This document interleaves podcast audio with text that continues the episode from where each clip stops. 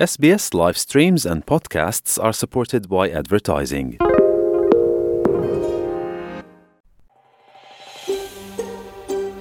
Quý vị đang nghe SBS tiếng Việt, hãy vào sbs.com.au/vietnamese để đọc thêm những câu chuyện thú vị khác. Thật bất thường khi Thủ tướng Úc tham dự một cuộc họp của Liên minh NATO, nhưng trong bối cảnh chiến tranh giữa Nga và Ukraine, tiến sĩ Malcolm Davis từ Viện Chính sách Chiến lược nói rằng đây là cơ hội lịch sử để nhà lãnh đạo mới đắc cử Anthony Albanese có mối quan hệ chặt chẽ hơn với Liên minh quân sự Bắc Đại Tây Dương. Đây là hội nghị thượng đỉnh đặc biệt quan trọng trong bối cảnh ở Âu Châu. Nga đang xâm lược Ukraine. Nguy cơ xung đột này có thể mở rộng. Hiện đã có mối lo ngại liên quan đến Lithuania và Kaliningrad, cùng với việc Thụy Điển và Phần Lan gia nhập NATO. Vì vậy, đây là một hội nghị thượng đỉnh thật sự quan trọng, và đối với ông Albanese, việc tham dự hội nghị thượng đỉnh là vô cùng quan trọng. Tiến sĩ Davis nói rằng lợi ích của NATO đang lan rộng ra ngoài sân sau của các nước thành viên. Điều đó nhấn mạnh rằng Úc là một đối tác của NATO và NATO không chỉ là của Âu Châu.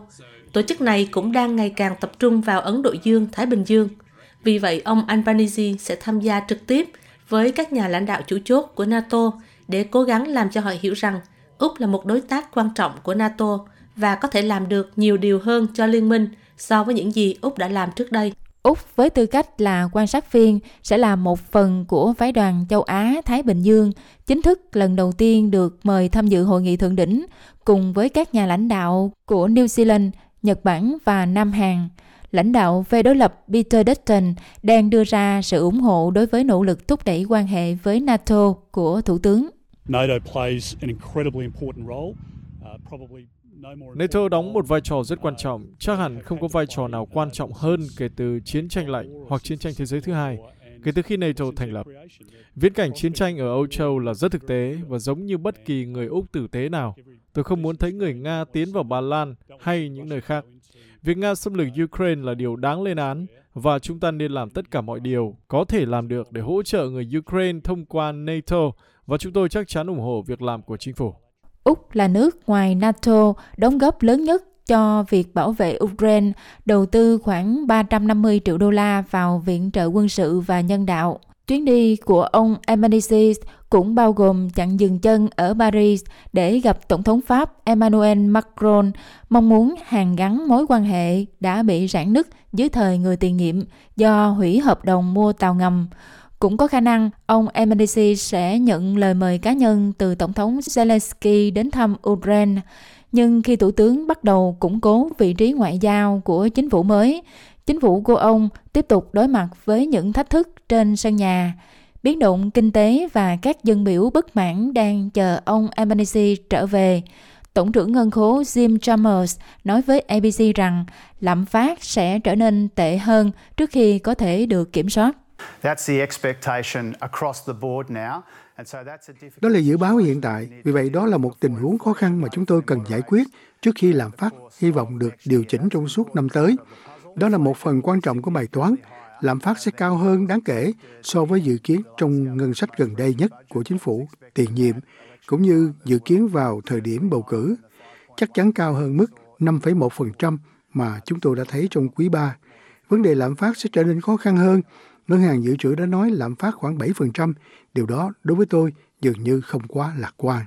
Ông Jim Chalmers cũng theo quyết định của Bộ Lao động để cắt giảm nhân sự của các nghị sĩ độc lập từ 4 xuống còn 1. Chẳng có gì ngạc nhiên khi các thành viên của nghị viện muốn có thêm nguồn lực để giúp họ thực hiện công việc. Những gì chúng tôi nhận thấy là có một số áp lực tăng thêm đối với các dân biểu độc lập. Đó là lý do tại sao họ có thêm nhân viên.